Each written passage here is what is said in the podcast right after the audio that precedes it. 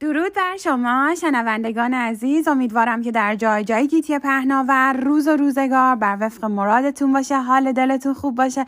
بار دیگه با برنامه مصاحبه با اندیشمندان مهمان خانه های گرم شما عزیزان هستیم. همراه استاد عزیز و گرانقدرم آقای دکتر زاکر عزیز. درود بر شما.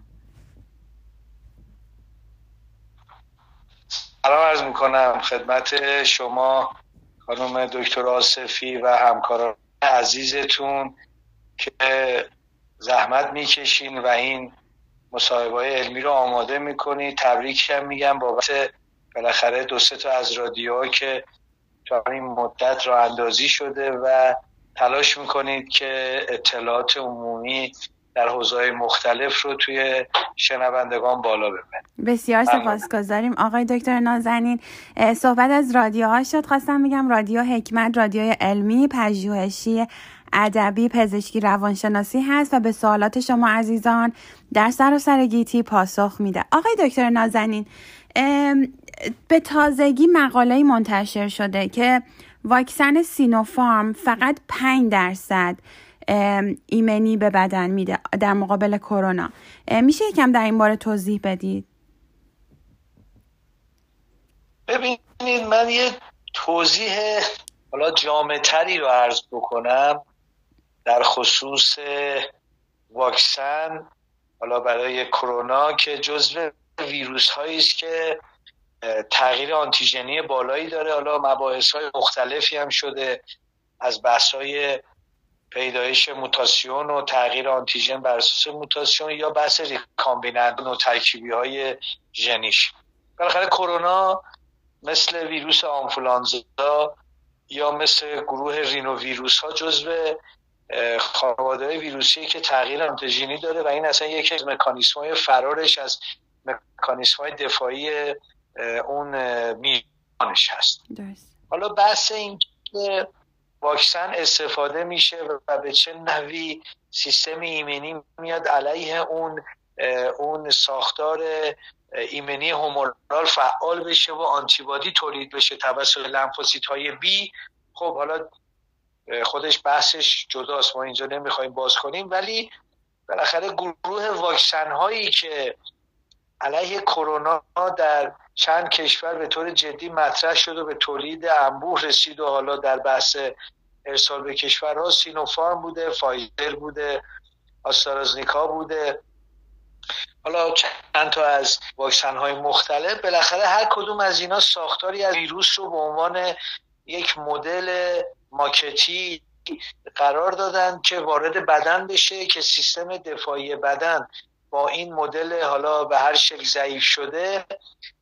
برخورد بکنه و خودش رو آماده بکنه که اگر ویروس در واقع اون ساختار ویروس اصلی وارد شد بتونه یک آشنایتی از قبل ایجاد شده دیگه. دفاع خوبی بکنه. چون بالاخره ما هر نوع آنتیژنی وارد بدنمون بشه ایجاد سلول های خاطره ای در لنفوسیت های تیوبی بدن یا همون به طور عمومی گلبول های سفید خاطره برخود رو نگه میدارن که دفعه بعد که اومد بتونن کار دفاعی رو درست انجام بدن.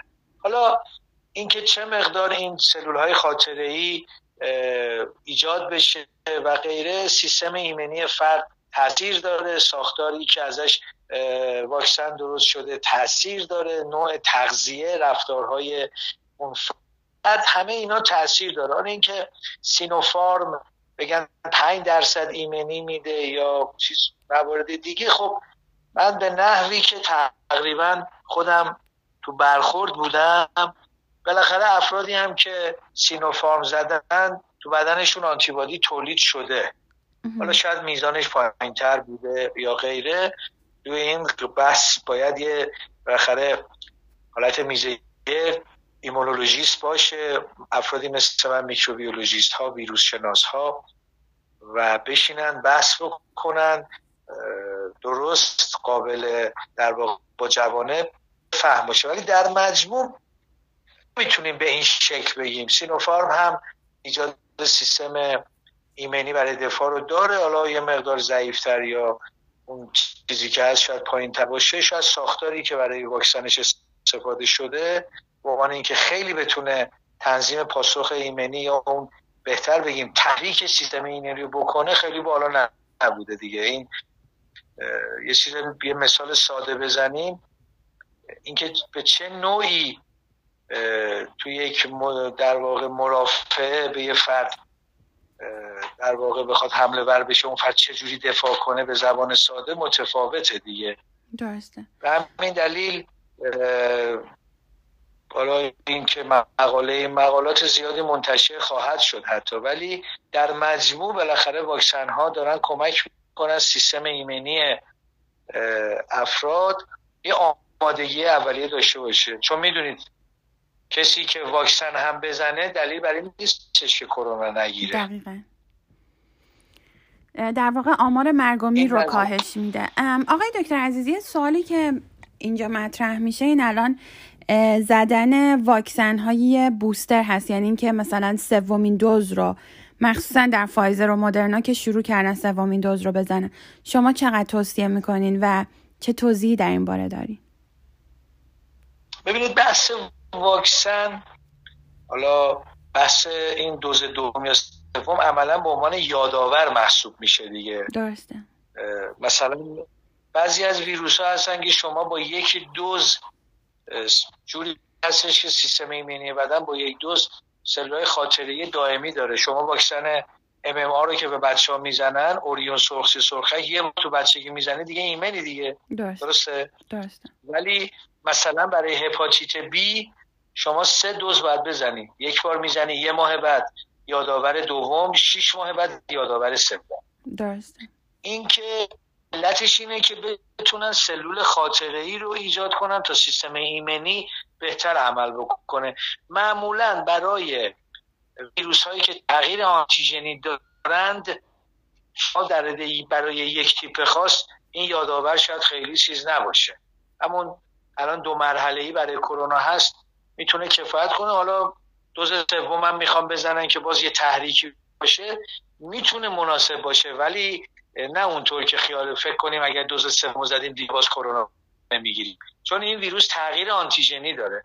می‌بینید که میگن ویروس انگلیسی ویروس هندی دلتا نمی‌دونم لامدا تنوعش داره میاد بیرون. یعنی که این ویروس mutation داره تغییر آنتیژن حتی نوترکیبی بحث recombinant type هاش هم الان مطرحه. نوترکیبی یعنی وارد بدن من میشه.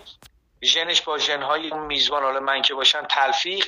با یه نوترکیبی یه قطعه ژنهای دیگه یه ویروس جدید وارد یه فرد دیگه. چون میره recombinant genotype با mutation genotype ها فرق می‌کنه. خب این نشون تغییر آنتیژنی بالاست. ما در مورد آنفولانزا هم اینو داریم دیگه. تغییر تیپ ژنتیکی یعنی drift ژنتیکی بالایی رو در آنفولانزا داریم. این حالت در کرونا هم دیده میشه. شما کلا آینده کرونا رو چجوری پیش بینی می‌کنین؟ یعنی اینکه آیا به جایی خواهد رسید که بالاخره این پاندمی از بین بره؟ حالا یا کمتر بشه حتی؟ ببینید کرونا کنترل خواهد شد. مثل بالاخره آنفولانزا هم اپیدمی داشت دیگه. اپیدمی شدید داشت.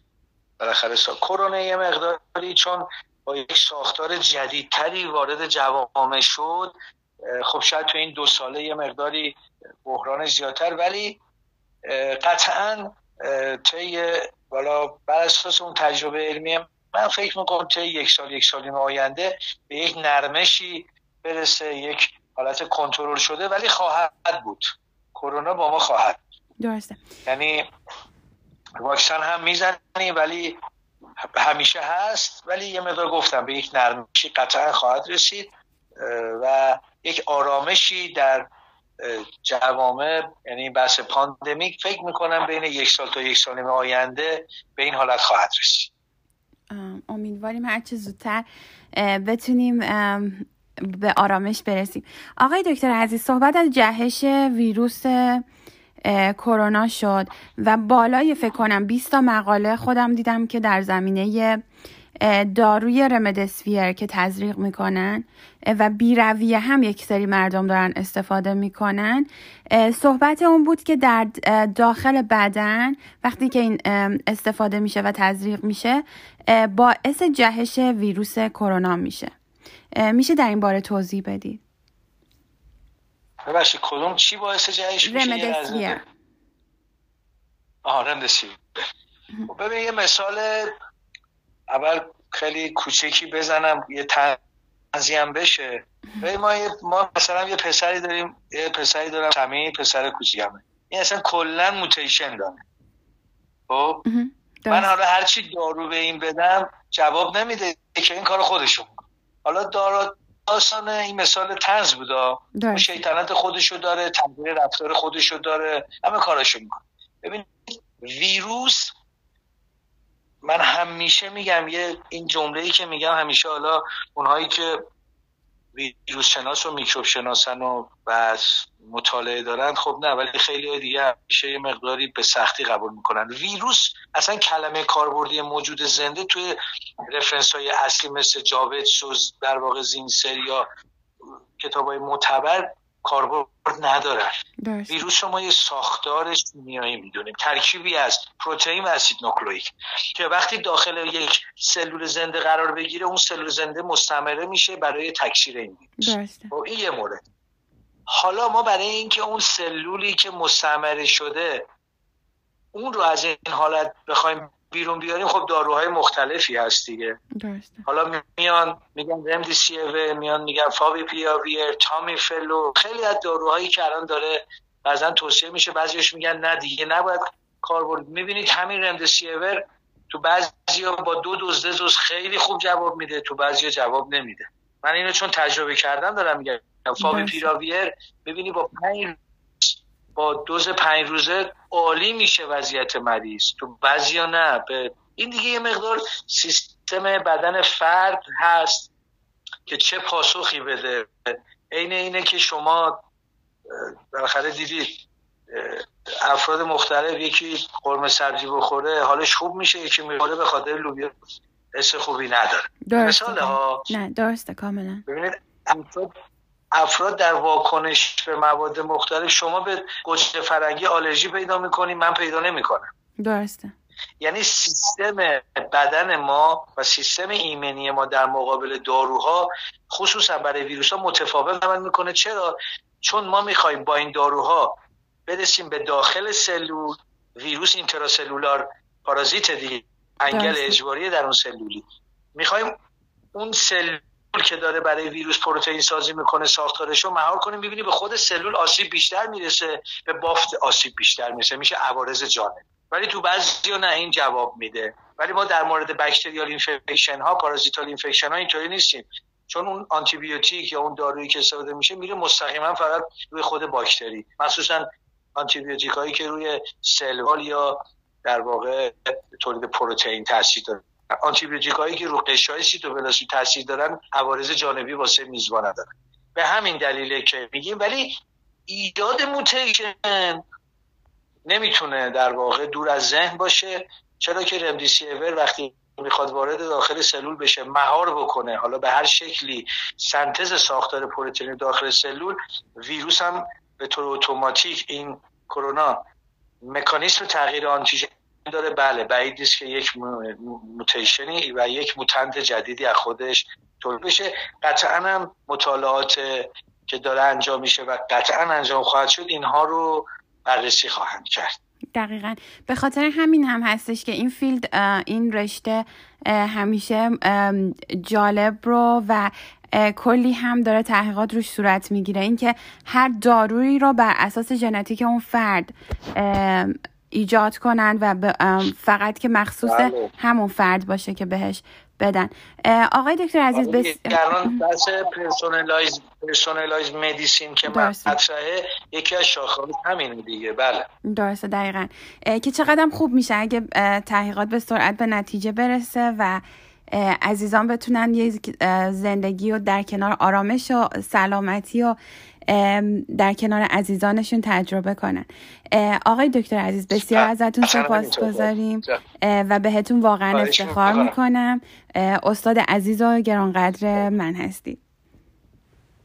خواهش می‌کنم. منم از شما ممنونم. از دانشجویان خوب و موفق و یک شبکه رو اندازی کردید که به نظر من می‌بینم خیلی از دانشمندان و افراد علمی رو مصاحبه می‌کنید و اطلاعاتی رو به جامعه میرسونید. خوشحالم. انشالله که همیشه موفق باشید. مرسی. سپاسگزارم. روز و شبتون خوش.